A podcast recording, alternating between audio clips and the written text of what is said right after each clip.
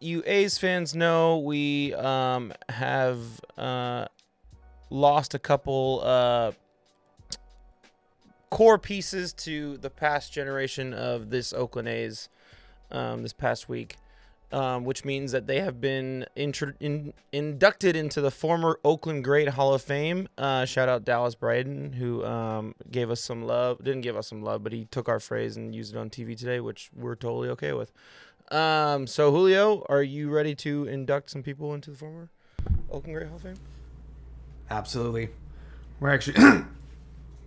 God damn it. That was so embarrassing. Wow, that's a fine, five dollars. We're going to be starting off with the Veterans Committee vote, aka we didn't give him his due diligence in the last pod we recorded. Christian Gabriel Bethancourt. 2022 to 2022. Elvis Augusto Andrus. 2021 through 2000. If you're gonna do a Mexican 22. like accent with it or a, his, a Latino accent, sorry. Um, mean, I can you get should- away with this. It should be like so much better. Yeah, but it's it's not good. Lou Alp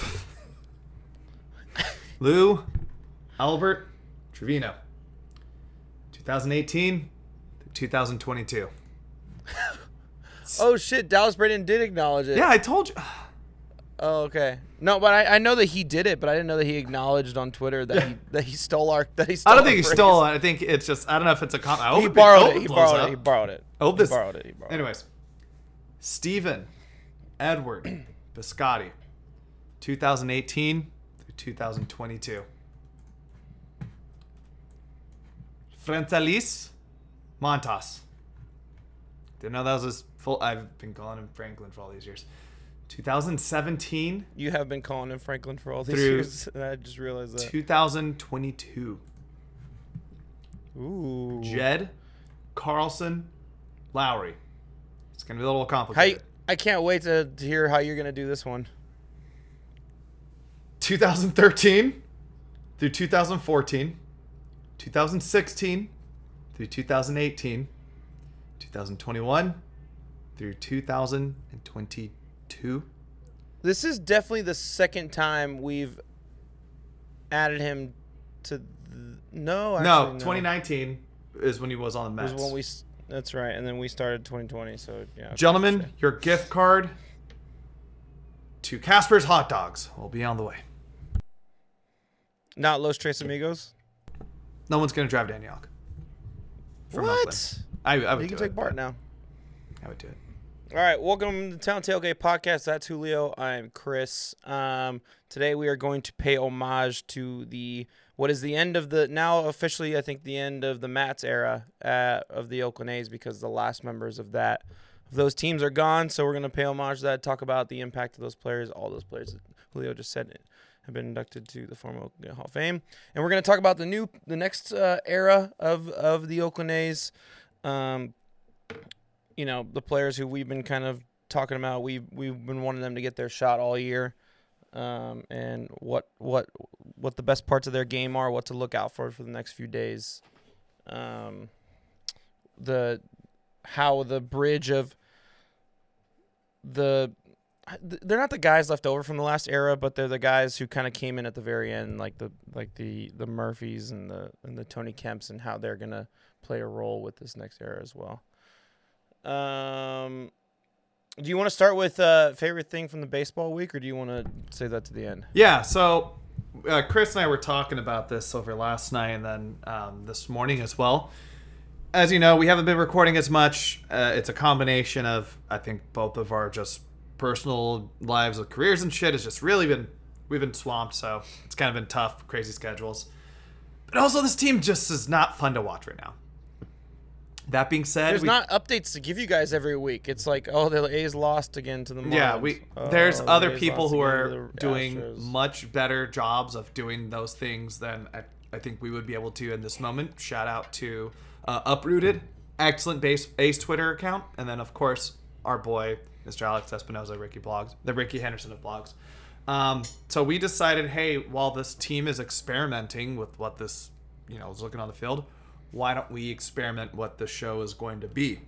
So we're instead of doing our usual big three segment, break segment, A's news, we're just going to be a little more organic, a little more loose with it. So our At big- least for the rest of this season, and then you know next season we'll we'll. So when they sign Aaron Judge in the offseason, when we're back to being excited about the team, we'll actually talk about the team a little more thoroughly. I guess. Aaron Judge, after all these years, finally in A Oakland A. Yeah, He just wanted to come home. That's all it came down to. Um, so yeah, so uh, the first thing instead of doing a big three, what's we're gonna talk about? Hey, what's been your favorite thing, or our favorite thing, or favorite things over the week? And we got to talk about everybody's favorite baseball Theo, Albert Pujols. He is now today with a home run against the Cubs. Keep in mind this was a pinch hit home run to take the lead for the Cardinals. Um, he is now sitting at 693 career home runs. He is seven away from 700. He is three away from passing A Rod. Over the last 12 days, he's hit seven home runs. Holy crap. Um, I don't think there's anybody who is not rooting for this, and I think this is the one one of the only things in baseball that will reunite everybody or unite everybody in terms of what you're rooting for. I think everybody in the baseball world is rooting for. Do you watch him tomorrow get popped for roids? Probably. It's too easy. I had to take it. Yeah, I mean that's also it's you know that red bird devil magic bullshit that happens every few years, right? We're now the Cardinals. Remember at the beginning of the year, we we've both been pretty high on the Brewers the last few years, and then this year I kind of changed my tone. I'm It's like, not over for the Brewers. It's not over for the Brewers. we'll we'll check that out in a minute. I'll do my, check out the stats, but um, Yeah, we Yeah. can update the standings. yeah, check out the standings there. But uh, who would have thought this guy who he already said it's his final season? Uh, he's came out multiple times since then, since his, this crazy streak has been on, and he said, "This is it. I'm done. Not coming back." Uh, the, I'm I'm not a betting man, Chris. You are. I think the Cardinals might be a really nice, you know, potential futures going into the the postseason, in my opinion. Um, but besides that, Albert, who would have thought? Just, he's a part-time player, just hitting lefties. You know what? How are you feeling about this? I know you haven't had a chance to really pay too much attention to it, but it's like seeing this now. Like, how are you feeling? So let's let's break that down for a quick second. What you just said about the Cardinals being a futures bet. In each league, why don't you give me who you think are actual, real World Series contenders, like legitimate, like World Series, not like oh this team's pretty good. Like like I, if if you were in Vegas and you could only add so many bets, you would bet th- this money. American League, it's just Yankees, Astros, and I I'm losing a lot of faith in the Yankees. You don't like the Guardians or the Twins? I don't know. There's just like what's the like to me it's like what's going to I think both teams with the Astros and with the Yankees just have those guys who are like who's your it factor that's really going to push it over the top, who has that experience and it's really going to come down to a game of like rotations and pens. And so it- it's really been the Astros rotation from day 1 of this from day 1 of the season to now has just been top tier. Lance McCullers comes back and he's pitching well. Um, I, I- until I see otherwise, I hate to say it, it's like it's, it's to me. I think the Astros are just going to go back again. It's just they've they've turned into the Warriors of baseball in that they just are such a well-run organization from top to bottom. They figure it out. They bring up guys who are Yordan Alvarez was on the Dodgers in the minor leagues. They traded him for a relief pitcher, and now he's like the arguably the best hitter in baseball. Right? The National League is tricky because there's at least Hold on, hold on, hold on. Uh, let me comment on, All right, all on right. some things. Uh, it kills me to say that. I mean, yeah, I, th- I think those are the only two. It kills me to say to see what's going on with the White Sox this year because they are so fucking stacked with with top of this fucking league talent. But at the same time, I don't want them to make the playoffs because I want them to fire Tony La Russa because he's clearly the obvious problem with that team. It's the reason why they're not successful this year. I mean, they were good last year, but I think that that's just an overwhelming amount of talent, just over over just taking you know, being better than the, what the coaching situation is. So, even though they're only two games back, three games back from Cleveland, I mean, I I think it's the best thing for them to not make these playoffs. But uh, I would say they are in there strictly on the talent. But yeah, I think on the American League there's only two. Um, I think there's only two in the National League too, though. I don't know. Well, Dodgers, I, the, the Dodgers really just haven't slowed down. The Braves, that was my World Series pick this year. Um, the Braves haven't slowed down. The Mets look haven't slowed down. They've been great all year, and I would even throw the Cardinals in there. I know their their pet their rotation hasn't been as you know as good as I thought a lot of people were going to. Jordan Montgomery Mhm. just threw out a fucking complete game shutout today. it's like, and like I- and like Arenado and Goldschmidt are just whacking the ball all over the place. Great defense in the infield. That's Um, fine. That's all cute and dandy for the NL Central, but when it comes to an NLCS, I don't see them beating the Dodgers or the, or the Mets at all. I don't see them see- beating the Braves either. But I don't know if I have the Braves in that uh, for sure contender um, tier anymore. I don't know why. They're very good. Don't get me wrong, but like I just I look at the roster that the Mets and Dodgers have, and it's just like overwhelming. Uh, the pitching, I mean, the Braves pitching is really. I'm talking myself into it a little bit now. The Braves pitching is probably better than than both of those teams, though. So maybe, all right, yeah, okay. The Braves are in that team. There you too. go. It's, it's be it's the Yeah. World Series winners coming out of the National League, man. It's just all those teams are so those three teams alone are just. I so just I forget how sneaky stacked their rotation is. The Braves. The Braves. I always forget that. Like every time I think about them, I just and then and then you you kind of like think about it for a second. You're like, oh wait, Max Fried. I mean, it would have been the Padres. The Padres doing Padre stuff like they usually do. Yeah, Just, yeah. I think Tatis kind of kills that a little Yeah. bit. So. Uh, but yeah, maybe maybe the Cards do make a run with Albert there though. That'd be really cool. It would be a really storybook cool, end if you get 700 and he can go without with the World Series. Crazier things have happened. It'll. It's honestly just the sports. Our our baseball year's been pretty bleak in terms of being A's fans. So it's like you know what, give us a storybook ending for one of the more beloved players of our of our generation. Really, like fuck. Most Yeah. legendary, one of the most legendary baseball games of all time. MVP baseball 2004 with Pujols on the cover. Like, come on. I was talking about Pujols' impact with a friend who's a baseball fan this past weekend, and we were just like both like kind of reminiscing on like from 2000. Pretty much. I think his rookie year was 2000, actually. I would say from 2000 2003 though to about 2000 whenever he went to the the year before he went to the Angels. So that was two what was that 2011? 2011. Was that last year with the Cards won Cardinals? the World Series. He he was like by far and away if not the best player in baseball, the second best player in baseball like for that entire stint like and it doesn't and like people just I don't know, I feel like that has gone completely out of people's minds because of the just disastrous Angels years of kind of and how much he fell off during that time. But yeah, I don't know. Um, I have a have a, a favorite uh, uh, thing of the baseball week. I just thought of one. okay. Uh, Skye Bolt throwing up in the outfield in the middle of a game. That was fucking hilarious to watch. Um, I didn't see it all over social media the next day. He's just like standing there and the camera's on him, like the the NBC Sports Bay Area camera is on him, and he just kind of like makes a weird face.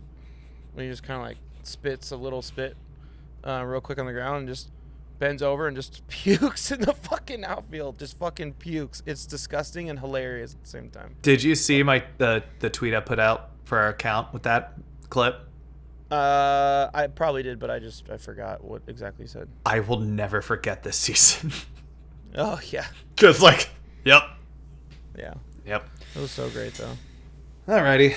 Well, let's go get into some sad news. Let's go see all the guys that we've loved the last few years. Um, it's really It's the end of it's the officially the end of the era. We knew that the era was ending this season, but it it uh, it f- didn't really like have an official ending. But I think I think when the day that Jed and Piscotty were released was the official ending, and then the next day was just the icing on top of the cake when Elvis was traded or was was released. So let's start from what happened first, which was uh, the Frankie Montas trade. Uh, we're not going to really go too far into all the other trades that happened. Uh, we did call the Soto trade, so high five to each other for that one. Uh, but yeah, Frankie and Lou both going to the Yankees in exchange for JP Sears, uh, uh, J- starter JP Sears. Ken Who's been Wendell- fucking killing it for us. Yeah, Waldichuk, as well as outfielder Luis Medina and second baseman Cooper Bowman. Lou's actually been pretty solid from the times I've seen him out there. I was uh, there was a game two weeks ago with Yankee. Oh, it was the Yankees Mariners game that went to like the twelfth inning. I was watching it over here, and um, they brought in Lou in the extra innings. There was like a run around second. I think the bases were loaded, and I'm like, I've seen You're this story. experience the full the full experience Yeah. of Lou- what is Lou Trevino. Yeah, I was like, I've seen this But, this movie too many times. I know what's gonna happen, and he got out of it. So good, good for him. Uh, we yeah, can't see the same you know, curve. some people some people just need a change of scenery, man. Some people just need a change of scenery. Yeah, and who would have thought New. York was that place for him, really? Uh, Yeah. But then we can't say the same for Frankie. Frankie's been kind of a disaster through his first two starts. He's given up six earned runs in both. Uh, not to make this about us or to how things have worked out on our end, but uh, JP Sears has looked pretty dang good so far in his time in the green. I called that too, and I want I want that to be said on this podcast. When we made that trade for those guys, um, the person who I highlighted in my tweet that day of was JP Sears, and it's because I looked at his stats in the minors in the past two seasons, as well as his past seven starts this year in AAA, and the guy has just been absolutely unhittable. And the A's do this a lot. They'll get lower end prospects that are lower end, at least on the MLB pipeline or on Keith Law's um, rankings, and immediately fans freak out because it's like this guy's not even ranked in their top fucking 10 prospects. But it's guys who probably were on the lower end of the talent, like natural talent spectrum when they first came in the league. And just development just really worked hard on them and found something, and they are just really good. And the A's are really good at finding those guys that are that have been developed and undervalued in the minors and bring them over, and they kick ass for us. Um, uh, Chris Bassitt was one of those guys. He was not a high pipeline ranked um, uh, uh, M- uh, minor league pitcher, but they brought him in and they kept going this development. I mean, remember Jharel Cotton, who was great for us for two years? He was one of those guys. Was not the key piece in the trade, but he came in and, and did work like that. I mean, th- th- they're out there. Dude, you can even go back as as far as Dan Haren. yeah. when we got him from. no, uh, Dan Car- Haren was a major was a major piece of that. Oh, because he yeah he Mulder pitched in the. World Series. Yeah, you're right. I'm sorry. Yeah, he was a major piece of that Mulder trade. Um, but anyway, I mean, there's there there's been plenty of guys throughout the years who, um, yeah, they see So- value. they'll you know they'll take the high the high pipeline prospect guy and then also take one of these complimentary guys and it and and usually the complimentary guy is the one that works out. I mean, like remember the Rich Hill trade, um, 2015 or was it 15 or 14? 16 Um, when they got when they traded him to the Dodgers. Him and Reddick. Yeah, Grant Grant Holmes was the key piece of that trade. He was the number two pitcher in the Dodgers um, minor league system. He has not done shit. Like, and then Jharel Cotton came in. He was a solid starter for us for two and a half seasons. Um, and he was a part of that trade, and he wasn't a high prospect guy. Anyway, I'm just, I'm, you guys get So point. no, so but I think another thing that benefits too is pitching in Oakland compared to pitching at Yankee Stadium. I'm, I'm sure Mm-hmm. you know Dave Forst, Billy Beane. They're looking through these metrics where it's like, oh, if you're pitching here, you're pitching significant. You're all these numbers are dropping if you're pitching at the Coliseum because of that space. And you're starting to Yeah. see it with some of the other guys who've been successful over the years. Like you know, Sean Manaea's had a pretty bad year, straight up. We can say that. Mm-hmm. Um, not and Petco is a pitcher's park, but it's not as pitcher friendly as Oakland is. Here's JP Sears' last three starts, um, or his three starts so far as an Oakland A. He's pitched 15.1 innings. Uh, he's given up three earned runs, struck out eight. Uh, but hitters are batting 241 against him, and he's got a 1.76 ERA. His next start is actually coming up this weekend against his old team, then the New York Yankees. So we'll see. It's we haven't had really had a chance to talk too much with our boy, Mister Four Train Savage himself, uh, Robbie Schlatter, to kind of get his opinion on it. But I'm I'm assuming they're probably not too happy right now, No. Especially seeing what Jordan Montgomery's been doing. But we'll see. At, at the end of the day, look, we we hate the Yankees. We hate the Yankees. It's in our blood. We're always going to root for our guys, though. So fingers crossed, Frankie can turn this around and really figure some stuff out. Yeah. Uh, and let's hope our JP Sears keeps continuing. Um, and Lou was also the part of trade where we talked about him a little bit. Um, Next up was uh, kind of a, a a really surprise, well, not super surprised, but um, Jed Lowrie. Jed Lowrie was officially DFA'd. Um, nobody, He was on he was on the IL for a little bit. He's Yeah. been hurt all year. I I mean surprised but not that big of a surprise. Yeah, he, he had a couple nice weeks um, that at the end of the day, either let's see if you can go and get a spot on a as like a fifth bench player on a contender, or that's it's or that's it. It's it's I was It kind felt of like the A's were throwing him a bone this year by bringing him, bringing Yeah. him back. yeah totally. Uh, there's there's a few guys. I felt like we milked every ounce of baseball he had left in him last season. Um, I know you you were. I don't know if it was going to be a separate thing, but like, what do you really see happening next to him? Like, is this it? He's 38. Yeah, I'm. I think he's done. I don't know what his next career is in, in baseball or what or what. I know he's a photographer, which is really cool. He's got a website and everything. Um, we when I was at C when I was at um, NBC Sports Bay Area, we for all A's I helped them work on a piece about him and his photography career that he does outside of baseball. It was pretty cool. Um, And the other But, thing yeah. too is, um, you know, he, the guy's so well respected in the organization.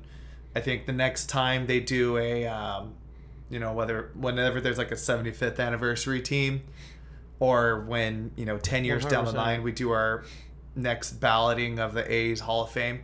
Jed's gonna be in there at one point. That guy, the fact that he's come back so many times, the fact that he produced so many times, we're always will remember and love everything Jed did. Fucking 2018 All Star. He had MVP Yeah. votes. That 2018 season was magical, man. And just to He'll- see him as a part of that, we'll see him around. We'll see him around all the time. Uh, yeah, games and at whatever celebrations. Will he get in the A's Hall of Fame? Probably not. I don't. I don't that, that's a that's like a that's just as damn near just as difficult Hall of Fame to get into as the actual Hall of Fame. Dave Stewart just got inducted in there, bro. Think about no, his jersey's getting retired, not the A's Hall. I think he was like in the inaugural class of the Hall of Fame, the fan vote one. Well, good. He better have fucking been because the fact if if it would have taken this long, I would. It would have been ridiculous. Yeah, but Um, besides that dude, he's so he's beloved though. We're always all the memes we have of him, all of the nicknames. Come on, Greatest A second baseman of all time. Mark Ellis. Why Mark Ellis? Mark Ellis is never even All Star. That's dude, It's it's funny that Eric Chavez was never a short. I was never an All Star. Yeah, I mean you can make the argument that there was better third baseman, like you know, Sal. What Sal Bando played third, right? Or is it Joe Yeah. Rudi? One of them played third.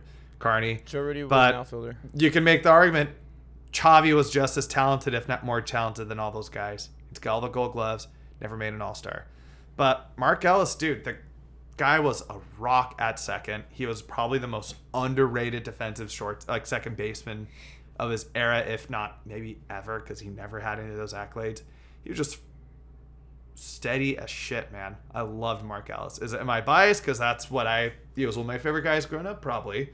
But I think you can make the argument that he would be the best, if not one of the best. I want to look it up while you think of yours.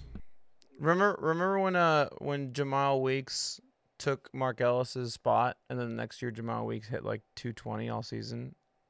That sucked. And then they traded him for Jim Johnson. Jemile Weeks was fucking disappointment. That's anyway, Jim Johnson.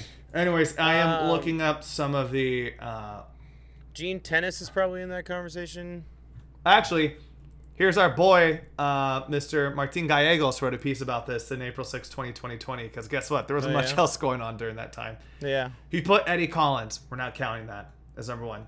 Max Bishop. is that Philadelphia? not A's? counting that. Number three. Is that Phil? Is that Philadelphia? they're both? Philly. Yeah, then that's we're not counting that. Number three, Mark Ellis.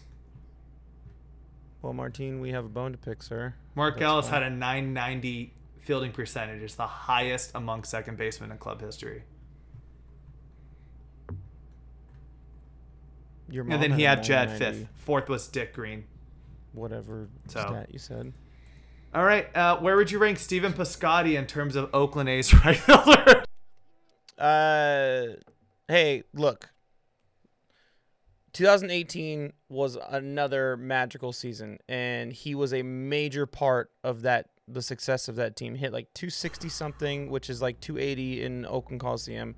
Had almost 30 home runs. Was a fucking was a just a defensive pillar out there and right with that massive arm that he has. But you know, it I just think there's too much that happened with his personal life that was just a little too emotional, overwhelming, and he was on and off the field for the next few years after that. And it was a great trade to make for that time for that team, but you know, that that was that was it. And I love the guy. I always will. Hometown hero. I have a a shirt, a hometown hero shirt that I will wear to games all the time. But yeah, So it was- 2018. his time was up. Uh, I could see him being like a being in, involved, like working for the organization.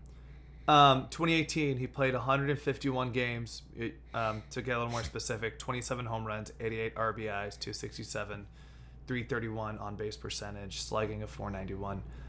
He never played 100 games again after that. Yeah, Just injuries. Injuries really blew up on him.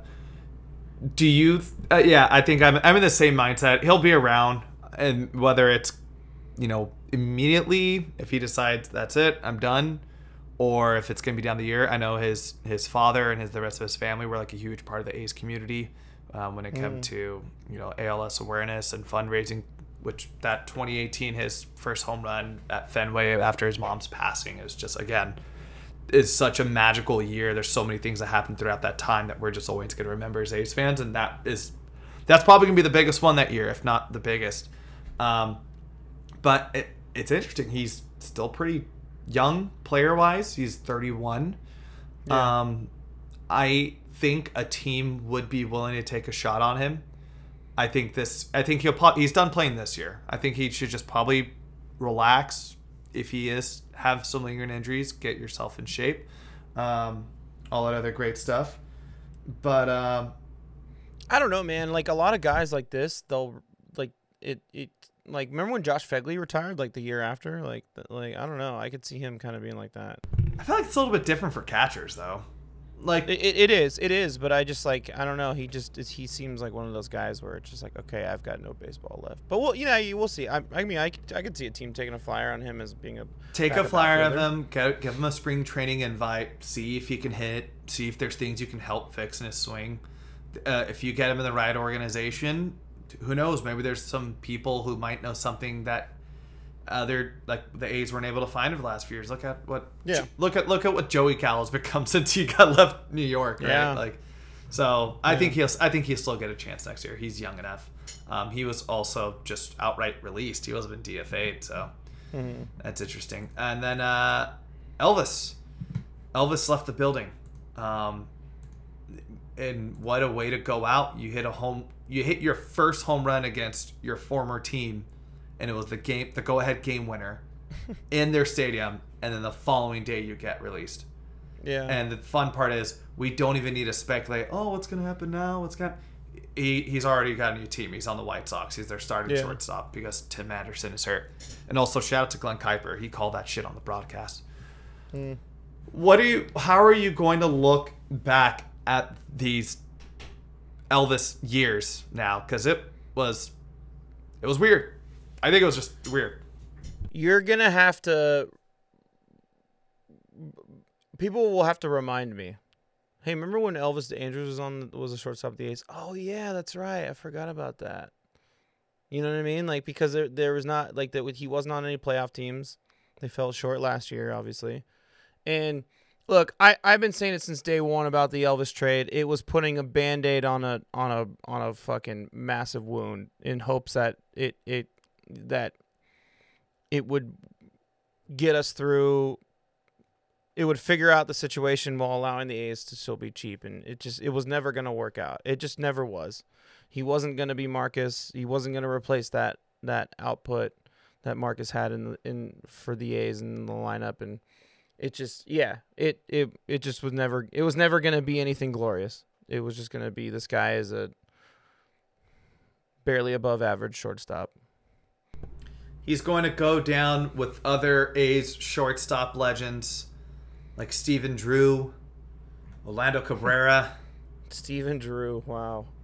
That's yeah, name I've heard in a while. um, then Jed Lowrie came along and fixed that problem.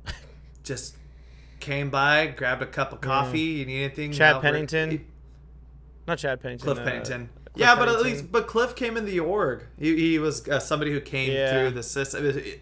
Elvis, we had no expectations for him. Um, it's it kind of sucks because like up until he when is that when he broke his I forget what injury he had in 17, 18, or he just he couldn't hit anymore. Because remember when Elvis Elvis's first five years in Texas, he was a he was a beast. He was you know hitting well, for decent he was average. an average hitter. speed, He was, he, good he was an average hitter. Yeah, he could steal a base every once in a while. He never really was had much pop.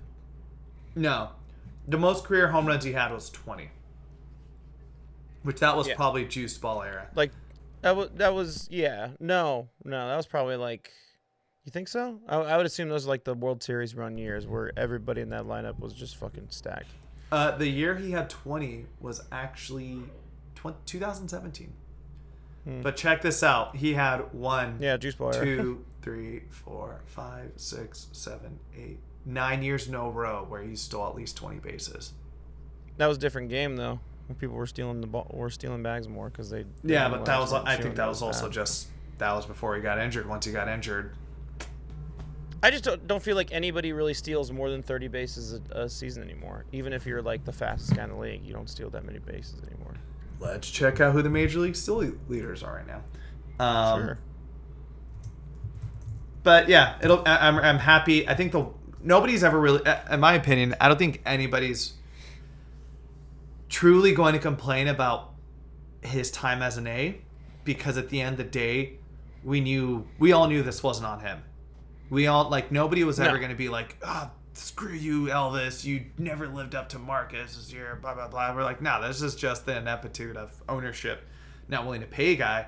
I think Elvis for Yeah. his time in Oakland, he was a really cool dude. I think it sounded like the team really loved him, the players loved him, the fans loved him, and at the end of the day, like that's those are the kind of things that will always kind of be around for A's fans. That's why we'll remember. He's like, hey, were you cool? Great. There's a reason why there's Hey, certain were you players who cool? were, even if they were good, we're like, nah, fuck Matt Holliday. We're not, we're not co- fuck Jon Lester. I mean, we we fuck Matt Holliday for a lot of other reasons, mainly because he didn't like it here very much either. But yeah, fuck Jon Lester. Well, um, let's not even get into Jon Lester. That that's an off-season pod. Our top five most hated A's of all time. Um, but I know we were we were definitely the number saying that um, the is over, but there's like a thread, a sliver of this era that's still here, but it's gonna be gone at the end of the year, and that's Tony Kemp and Chad Pinder. They're both on the team, both pending free agents.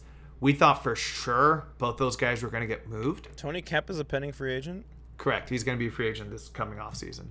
Um, I think we were both in the impression they're going to be moved, but I, at the end of the day, I don't think there was. There probably wasn't a market, and the market that was there, it probably just wasn't a decent enough return. Um, the other guy, free agent 2024. TK is. Mm-hmm. Never mind.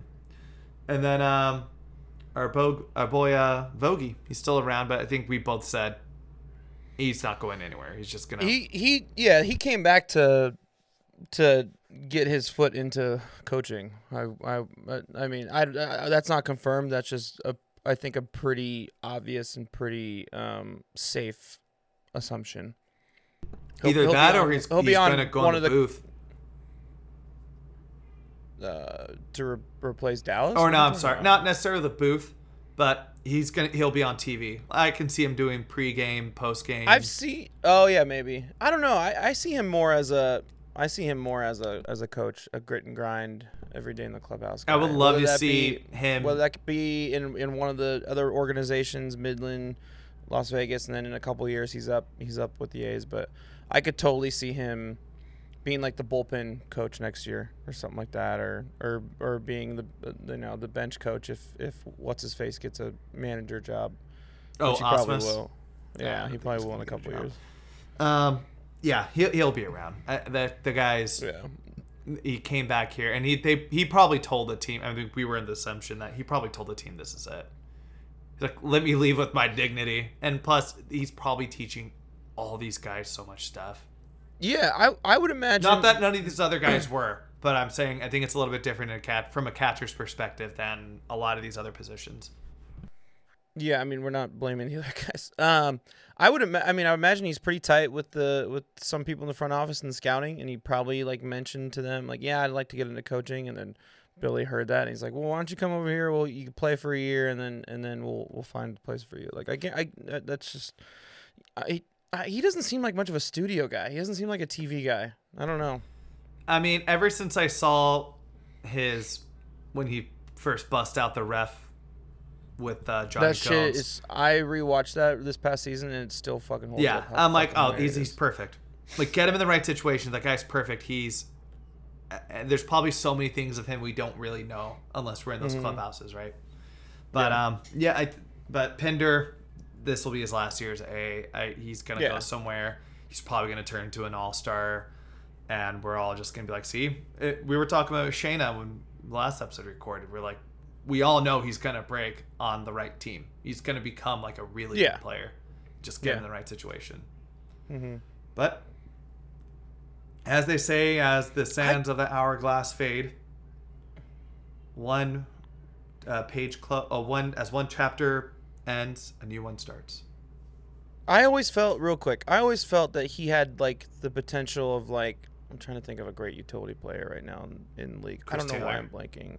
Chris Oh, Taylor. yeah, I always yeah. felt like he had Chris Taylor potential, but the A's like just did not utilize him right. Like they didn't like they put him in really odd situations where he couldn't excel and like they constantly moved him around to where there was no like right when he would start playing really well in the outfield to be like, all right, cool, now you got to play shortstop. And it's just like, I don't know. I always felt like he had that potential. Dude, honestly, in my opinion, he should have been playing way more short shortstop over the last two years than he actually was.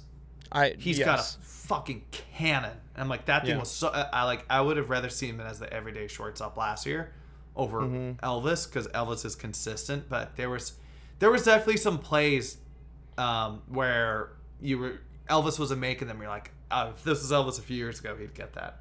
There was, Was actually hurt in 2020 when when Chapman got hurt and they brought in Jake Lamb to kind of fill the third base spot? Because like I think he was, because if he doesn't get hurt, like I you know, I think that there's no rushing Chappie back. Because I remember they rushed him back because the playoffs were like right around the corner. Remember that? Like it was like it was a really weird situation. And then Chappie maybe has like a f- more of a recovery and does I don't know. Ah, I don't know. We can do this all day if we really want to. that was the year they history. that was their best World Series chance that year. Oh, fucking Yep. stupid Astros. Yeah. Um, anyways, I In thought that was, I neutral was leaving a great segue into break with the chapter thing. I know, but I just wanted to say something about that. Um, you didn't let me. You didn't let me follow up. You just went for it. It happened. We're gonna take a It- quick it break. is and what we'll be it right is. back. We'll be right back to talk about the new regime, and we'll get a little bit more positive, and maybe Julio will refill his red wine.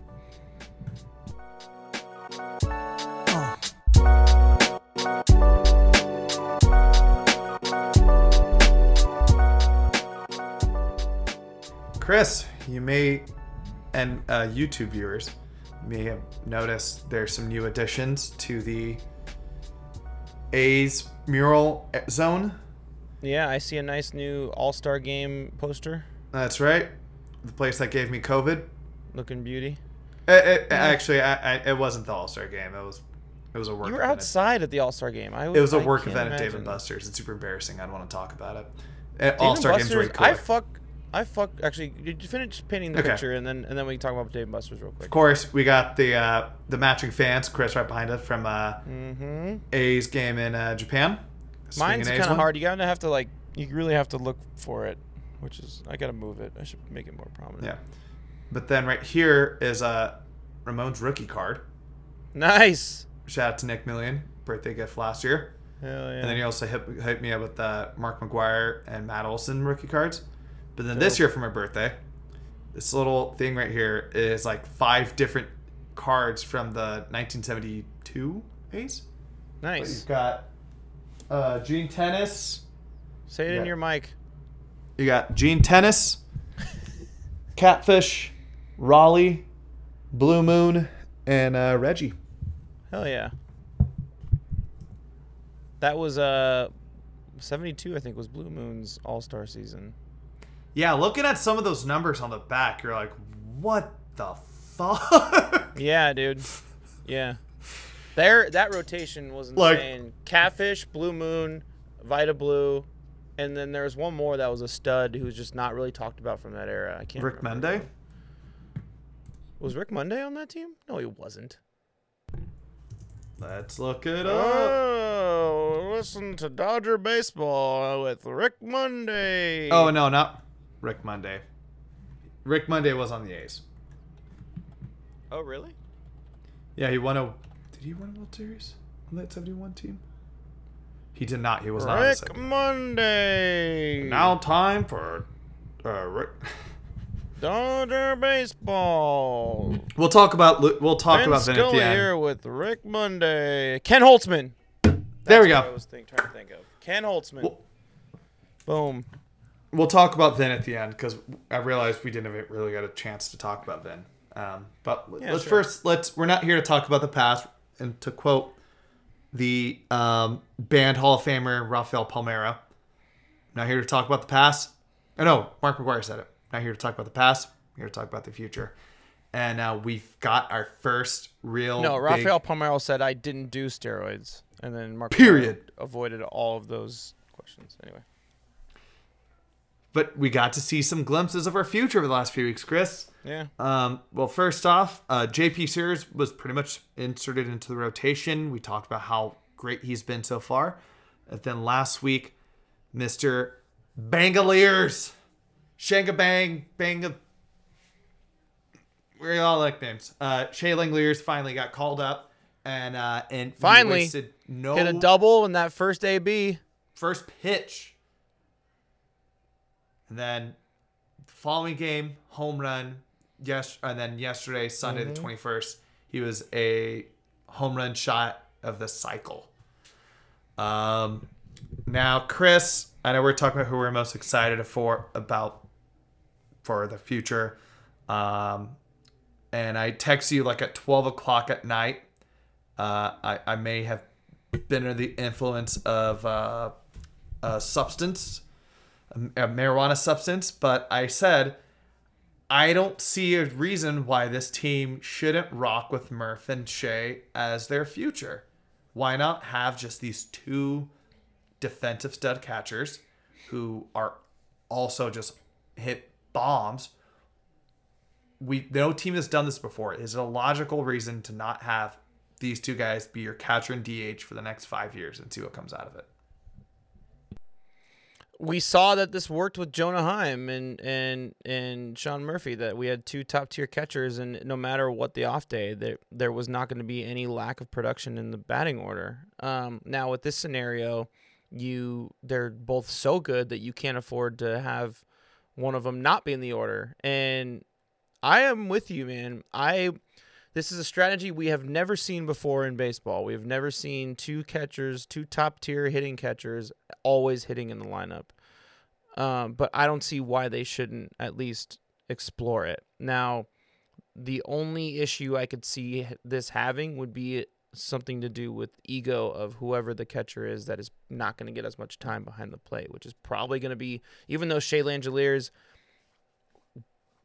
definitely can and probably will win a gold glove one day. He is not Sean Murphy, who is the best defensive catcher in the game right now. So it's kind of like I don't know. I don't know. I haven't heard or read enough about their personalities to know how their egos are, but I would imagine that would be a little bit of ego stroke. But if you're winning, there is no ego issue because you're just like, fuck it, I don't give a shit. Um but yeah, I don't know. Also, Shea only- Langeliers, if he's the better hitter, power hitter, he shouldn't be catching as much. So you want to save his knees. My the only, my only thing that would be a negative about it is you're pretty much forcing these guys to play more or less every day. Yeah. And you're not really, Yeah. you know, there's no such, I don't think there's really, um, like a, a, there's no such thing as like an everyday DH anymore. I think that's a lot more either, you know, guys are playing the field a little bit more, or some teams just say, we don't believe the DH, we're just going to have a rotation of guys in that position. Um, the only team who really does it is Ota- is the Angels with Ohtani, because they don't have another choice. You can't you can't put him in the field. You can and it and in, and in a way it's kind of hampered the Angels a little bit where you're you know obviously Ohtani's one of the best players in baseball, but you're kind of being forced to play him in these situations even if the numbers don't match up with it. And that could be kind of the downside if you have both these guys going at the same time. Yeah. it's like they both suck against lefties, but you kind of have to, or against like right-handed pitcher, whatever it could be, but you have to keep them both in there because they're just so, you know, you they can change the game with the swing of every at bat. You never know. And you don't want to change the position of one of these guys and be like, all right, maybe like maybe Shea Langeliers, let's try and get him to play first more, and he can or third base or something like that, and he'll be that because but he's such a fucking good defensive catcher, you're like wasting the talent, so you don't want to do that either. It's a weird scenario. I. Yeah, I don't. Yeah, you kind of are forcing them to play every day. Uh, yeah, but dude, we seen we seen what they can do. The production, it it it like I don't know. It just there's no there's no flaws. I don't know. Now, speaking of changing positions, I'm glad you brought this up because it's really just it, it the the hype is only going to be keep growing. Um, for the first time, was it last week, two weeks ago? Tyler Soderstrom was listed as a first baseman, and On MLB Pipeline, yes, correct. but he's I- been playing first base since since about June. If you look at his minor league um, like stats, and you you should look at his defense, like a number of games um, playing defensively position, he has just as many games at catcher as he does at first base this season. So it's been going on for a while, but Pipeline just changed it. I'm actually looking through because they um they just released the most up to date top 100 prospects of the season uh, ranking so far, and uh, the A's are have four on the list. So I'm looking through the Yeah. list one by one, but um, it this is a one. I think the one thing we kind of talked about in the past, whether I don't know if it was on the pod or just us conversating, I think the goal for this team right now is by this time next or next trade deadline next year they should be a top 10 top 15 farm system and as much as a lot of a lot of us have been like berating some of these moves that they've made i, I saw multiple you know baseball beat writers when they ma- made the frankie trade and they got sears and um and Waldichuk this they gave the a's and f but you really can't discredit. You don't know what these guys are going to be, and to kind of see the A's have 4 guys. By the way, here's the four guys: um, Shea Langeliers, 36; Tyler Soderstrom, 50; Ken Waldichuk, 70, and then 100. Zack Gelof. I think Zack Gelof's just going to keep climbing that too as he keeps just getting better and better. Yeah, he's climbed that quick, man. He's he must be just killing it down there because he's been moving up that list fast this year. it's crazy. Like the dot, goddamn Dodgers. They have one, two, three, four, five, six, seven in the top 100. The Cardinals have six. So, Um, uh, you you hold. You said that you think the A's this time trade deadline next year should be a top ten farm system, but how are they going to get there? development. I think there's there's I think this time next no year. There's no trade pieces to get more talent. I, I mean, the only real logical one would be Murph. It would be Murph, but it's like I don't. We're both in the mindset. He's He's He locked up till Ramon- 2027. There's Yeah. like that would be so stupid to trade him. and Ramon. Ramon's the other guy. Maybe you could sell a team on Paul. Blackburn, but the reality is, I don't know how much better this farm is going to be growing. And now it's just going to get to the point: is how well can you develop these guys? How cal- is Max Muncy really going to be, you know, the truth out of here? Um, I was gonna say Denzel Ward. I'm like, no, Denzel Clarke. He's been getting a lot of chatters while. He's been making really great plays in the minors. Is he gonna be the guy to come up? Um, but I yeah, I don't I don't see why they shouldn't be a top 10 top 10 top 15 farm by next July because all these guys are just going to be developing and becoming better players. They've in, in the past, you know what we, we've talked about before, 15 through 20, those draft years just bombed.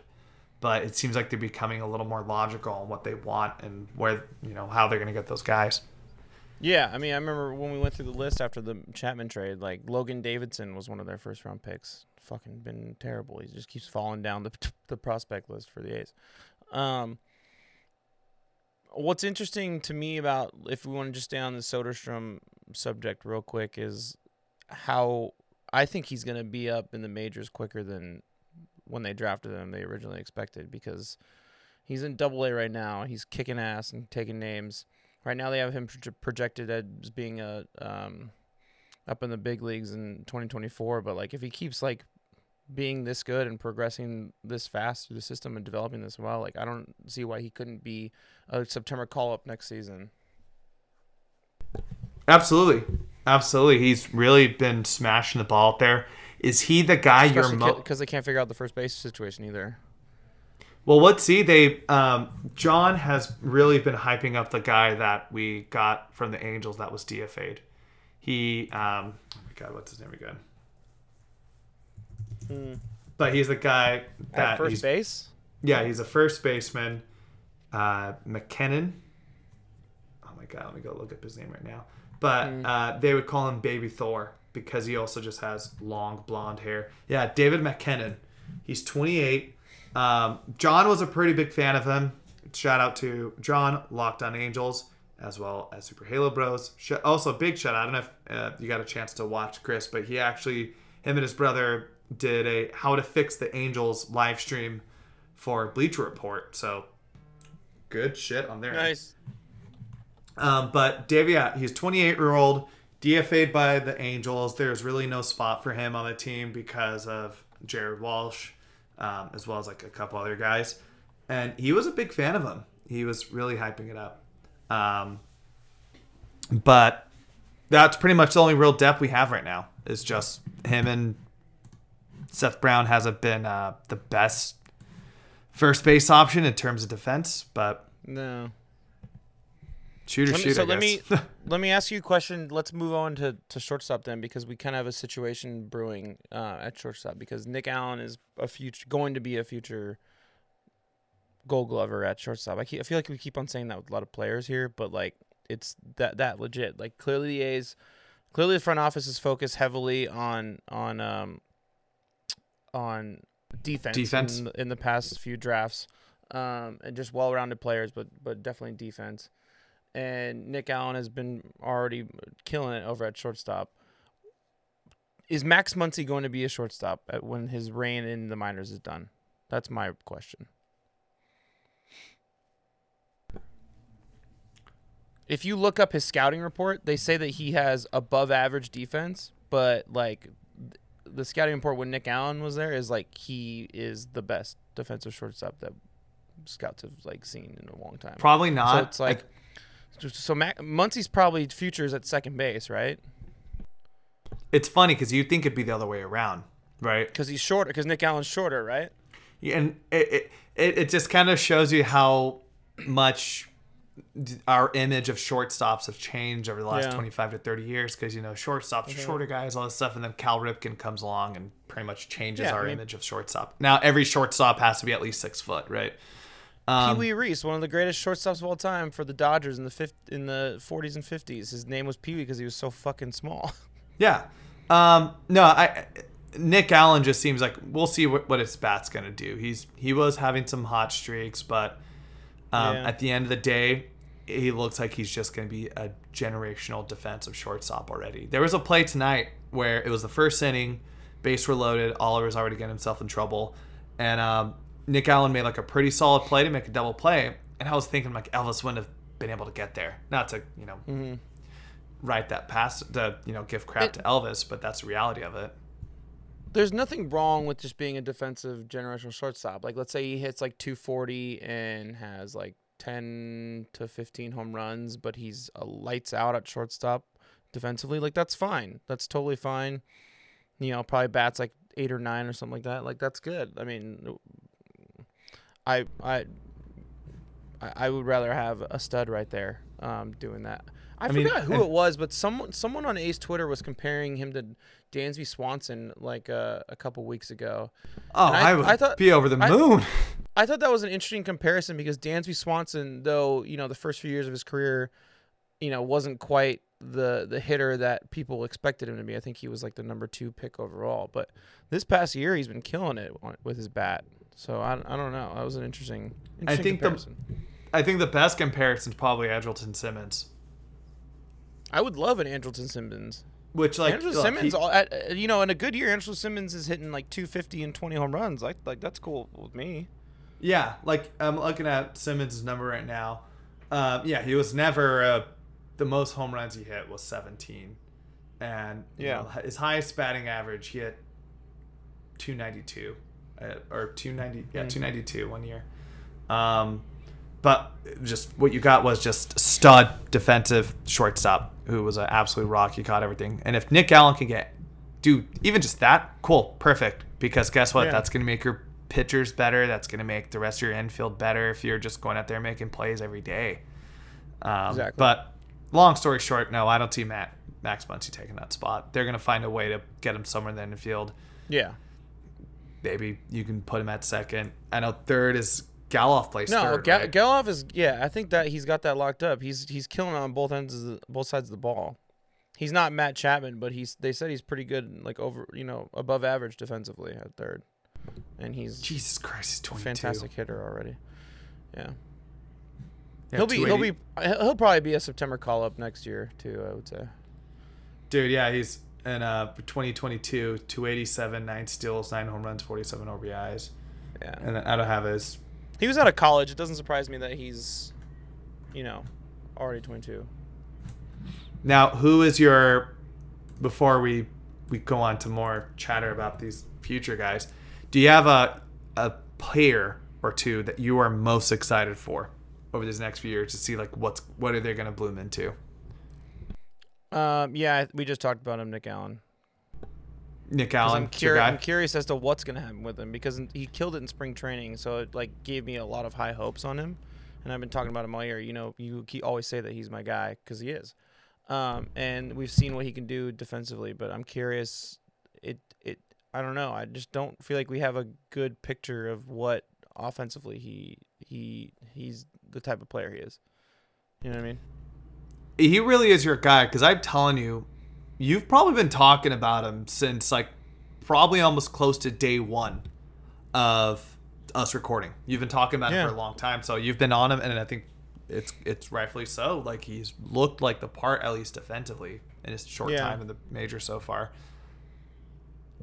I What would say you? from.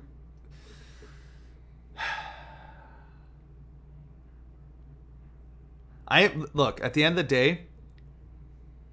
I'm really excited for what these core like five guys are going to be. Mhm. Um, I think they've actually. This is probably the more optimistic I felt with like um, guys that they're bringing up in some time. Uh, but I'm so hyped on what Tyler Soderstrom's gonna do, just because he's just hitting fucking taters all over the place and just seems so effortless the way he does it. I, I was, his numbers overall don't look great right now. I know his like his average isn't great, his on base percentage. I saw his strikeout numbers the other day, and it was just astronaut. He's striking out way too much, but that's Yeah. why that's why you play double A ball. You figure that shit out. Help your coaches fix it. Um, but He's it's got just the most be- natural talent of everybody coming into this Yes. next era. Absolutely. And it would just be kind of funny if, you know, we trade Matt Olson and we have a two, three year gap. And then all of a sudden we have another Matt Olson, except So he's not a lefty. I was just about to say that everything that you're saying about him in terms of like how his what his journey has been so far in the minors, that's Matt Olson's like literal story, like damn near to a T. He had so much natural talent. He was drafted straight out of high school by the A's. he struggled a lot uh, um, in the lower minors, and then the year before he got called up, he just started fucking raking it in AAA, just hitting home runs all over the place. And then he comes up and he just he just kills it. Like that's that's literally what Olson's story was. So the fact that he's struggling and trying to find his swing a little bit, I think you know that's just wear and tear of young development. So I think I think I think it'll be I think it'll be all right. I want to change my answer. JP Sears. I wanted that to be that. Yeah. Oh, yeah. And, He- and based on what great. we've seen with him in, in an A's uniform already so far, I was hyped on him when he came over. And you never really know with those guys. It's like, oh, maybe he just had one good year in the minors, but like, yeah, I, I I'm really excited for him. So I think, um, and and I, I I just love the underdog story. He was not the key piece of that trade. No one was happy about it. But in a couple of years, he's the number two guy in our rotation. I'll be s- ecstatic. I was just about to say my my my runner up would be uh, Ken Waldichuk, the, Yeah. uh, the other key piece the Yankees trade. He was a part of the Future Stars team this year. Yeah. It was him, Jasson Dominguez, and Anthony Volpe. So the, I was when I saw that he was one of the key pieces coming over in that Frankie trade when everybody was freaking out and you know the you know the oh we're doing it again. I'm like he's could be an absolute stud. Um, well, one, he's a California kid, born in San Diego, went to college in St. Mary's. You, you've already won us over, right? Yeah. Um, and so far, and um, he's had how many starts? He's pitching 20 games in the minors so far this season. Sub three ERA, and now I'm going to be interested to see how the rest of this month is going to go pitching in Vegas, knowing that like the PCL league is just absolutely hitter friendly. If he can manage his way through that and kind of give the production of pitching that we've been looking for out of, um, you know, Grant Holmes and uh, you know other guys who are kind of around that area who just didn't really work out. We can be really onto something. Um, but before we end the pod, there's one fun thing we wanted to do when it came to all these future guys. Can I ask you uh, just a quick question before we do that? Yes, Because I don't think that Sears or I don't Wald Waldenchuk? Are aces. Waldichuk. Waldenchuk. I don't think they're aces. So who do you think is going to be the ace of the A's? I think that it is on the roster now.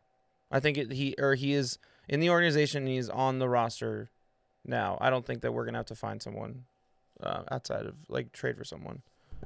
You're gonna say Cole or James Kaprielian, huh? No, no, I'm. I don't know about him, man. I don't. I don't know if he's. He's getting. He's old. He's already old too. I mean. Um, Yeah, but so was Chris Bassitt. that's true. I, I These- don't they- think. I don't think. He, I don't think it's him though. I don't think it's him. They're already on this current A's roster. hmm I mean, Cole Irvin's been a monster the last No. month. I think it's AJ, AJ? Puk. Mhm. Really? I think this offseason they move him back to starter because, I mean, that dude, his second Tommy John really slowed him down in his development, and it just felt like they were just trying to find a spot for him. Now is the perfect time to move him back to the starter and let him like kind of like, you know, be the guy that they were hoping he was going to be, um, because they don't, they don't.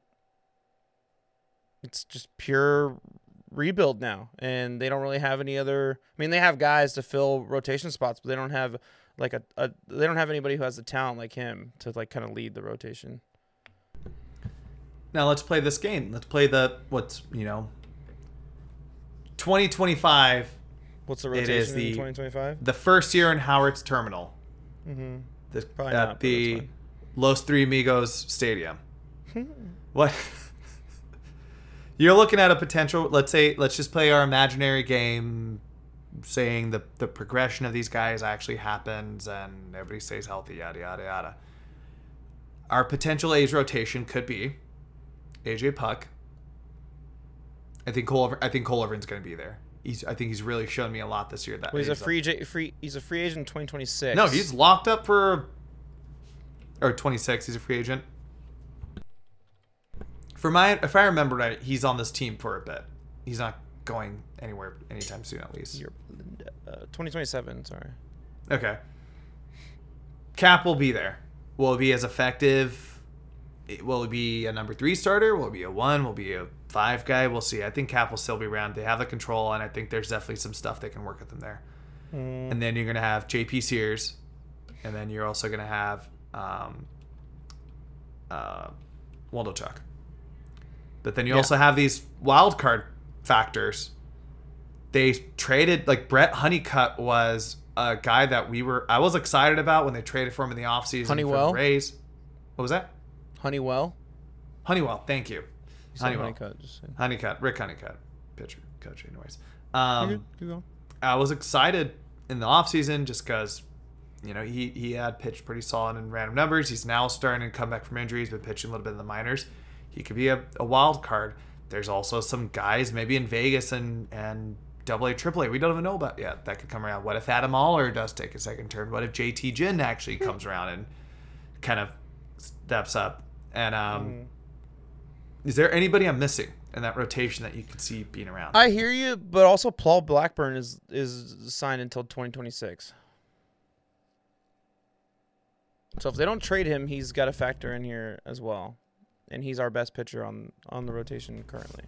I don't know. I, Well, I think Cole, arguably, I I think guess, Cole with Irvin's the Cole best Irvin. rotation guy now, and just after He's it was a magical start. yeah. It was definitely a highlight of the season, seeing how well he's performed. We just we got to see if it's a long, if he can actually sustain this. That's the thing I'm a little nervous about. He's a journeyman dude. But you have to say you, but you also have to say that about James Kaprielian. Like, there's nothing about his history so far that is sustainable. He came out the gates guns ablazing last year for about two months, and then he slowed down, injury, and then he had the injury this That's offseason. I would I would say the only thing is just the, even though it was years ago now at this point, I guess the capital of what the draft capital or the trade capital of him being like the guy in those pieces like I guess I, I would give him a little bit of the benefit of the doubt besides that, but I get what you mean. I mean, wasn't Rich Hill a journeyman, and we got quite a bit out of the, that his trade. Yeah, that's true. The, the A's find ways to just flip these dudes around. I don't know. Maybe Ben Zobrist was a rental. We got a- out of it. a- so. Yeah, I mean, maybe Paul Blackburn being a uh, Antioch Brentwood guy, I'm a little biased, but uh, I would Yeah. hope that I, I would like. It, I think it'd be cool to see a rotation in 2025 for whatever. Um, led off with AJ Puk. Paul Blackburn's his number two starter in that rotation. Uh, because he's the you gotta have a veteran in a rotation too, which is you know kind of grounds it. And then you got fucking Waldichuk, J.P. Sears, and like whoever after that, whether that be Cole Irvin or whatever. My only concern with AJ is the fact that he's he's already 27. So again, older pitcher. He's just gonna be figures out a little bit later than everybody else, and there's nothing wrong with that as long as you're helping this team. I, Kaprielian's 28. I mean, uh, what? I, I don't know. I mean, I don't. I don't. Yeah. I, But if you think about it, you know, outside of when we were kids and the big three was going on, if, you look at the last 10 years, it's not like any of these rotation guys who are part of these these runs were young kid besides Sonny, besides Luzardo. Most of the time it has been guys who've been in their, you know, late 20s, late blooming in their early 30s kind Yeah. of guys. Most of the time it's been like that. So that's just how this team runs. Jarrod runs. Parker. He was pretty young. No, he wasn't like Sonny young. Sonny was a baby when he came up. I mean, he was like what 24 or something. Jarrod Parker. Oh, yeah. Actually, Jarrod Parker was pretty. Jarrod Parker was 24. Mm. But then Sonny. Oh, I think Sonny was 2013. He came up. Oh, he's also 24. Okay. Yeah. Yeah. Um, and then your infield. I think we can both agree. But Jer- Jarrod Parker wasn't the Jarrod Parker wasn't like he wasn't like this this star coming out of the mine. He wasn't like he wasn't the top prospect. I mean, like that's what Sonny and AJ were. AJ was the number one prospect in our system for like two years before he got hurt. Sonny. Uh, 2015 Sonny finishing third in do you- and Cy Young. What are you hang about? No, I'm I'm just looking at no. Sonny. I just got lost on Sonny Gray stats in his time in Oakland. Oh. Anyways, All right. Uh, what'd you ask me? Sorry. Before that? Uh, and then let's fill out the infield. I think we can both agree it's going to be Murph uh, and then let's fill out the infield. I think we can both agree it's going to be Murph Okay. or Shea behind the plate, if not both. if not both. Yes. Yeah, and then Soderstrom at Soderstrom at first, uh, Max Muncy at second, Nick Allen at short, Zack Gelof at third, and then the outfield is where it gets really tricky because it's hopefully Cristian Pache in center, but then who's the rest of the outfield? Yeah, we don't know. That's and that's I think if they're going to be making additional trades in the offseason, if they're going to give up Yeah, if Ramon is going to be shipped or if Murph's going to be shipped, that's where you got to plug it in. That's the biggest problem now as this 'Cause team. We don't really have a real definitive answer in the outfield in the in the future. Yeah, because if I remember correctly, here I'm pulling up the A's top 30 prospects. I don't think there's a lot of outfielders. Denzel Clarke, I in think, is the only guy. Henry Bolt. Oh, Bolt. Yeah, he was the dude that was taken Did we in just the draft him? second round. Yeah. Yeah. Yeah, man. I mean, there's not a lot. Yeah, Denzel Clarke. And then He's Clarke making a lot Elliott, I don't of. He's making some big plays. I've seen him all over um, the farm to farm to fame Instagram. Hmm. Um, yeah, 2022. He's 15 home runs, 26 steals, batting 263, 376 on base percentage. He's looking great so far. Cousin of Josh. Naylor. Look at that.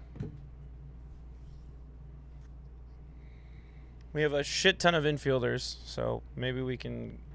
Maybe there's a minor league trade out there that he doesn't done or something. All right, Julio. Um, I think that's it. Same time next month. uh, we are going to be on the um, uh, Rickey Henderson of Blogs podcast with our boy Alex. So um, we'll tweet out those details when that episode is going to be happening. But yeah, he we're gonna he's he, he wants us to come on his pod, so we're gonna come join him. And I don't even know what we're talking about, so that'll be fun. We'll never know. We, we always get into hijinks with Alex. It's always a good time chatting. I know. I I love how much of a wild card Alex is. It's kind of fun. Oh wow, a special guest. Oh, she's not gonna let me pick her up. Evie just decided to Oh. walk in, so she like actually busted open the door. That was pretty funny. Why won't Um, she let you pick her up? She's too far out of reach. Oh, okay. All right. Um, we will be back soon, and uh, also keep a lookout for us on Ricky Blogs Pod. Um, any any other, anything else, Julio? Am I missing anything? Um, yeah, on well- Twitter if you don't already. Yeah, we're we're we're getting. I think we're like one thousand and sixty-one followers last Something like I that. saw. Yeah. Um, you know, try to be as active as we can on there. Um, have some of the fun when we can. At the end of the day, it's we just we love this team. They they bum us out. They put us in ebbs and flows, but hey, this is what we get for having your basketball team being the biggest, baddest team in NBA history. Yeah, it's the Golden State Warriors. And the and Raider season's starting up, and we got a pretty damn good team in that sport as well. So we'll be we'll be all right, Julio. All right, Julio. Last but not least. Let's go, Oakland. We suck on the field and in the stands. Boom!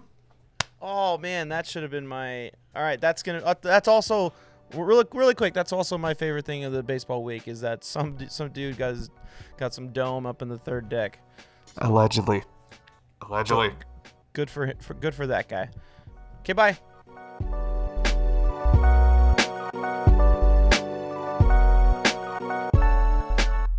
The Town Tailgate is an independently produced podcast. It is written and executive produced by this guy, Chris Madrigal, and my partner in crime, Julio Reynoso. It is sound mixed and edited by yours truly.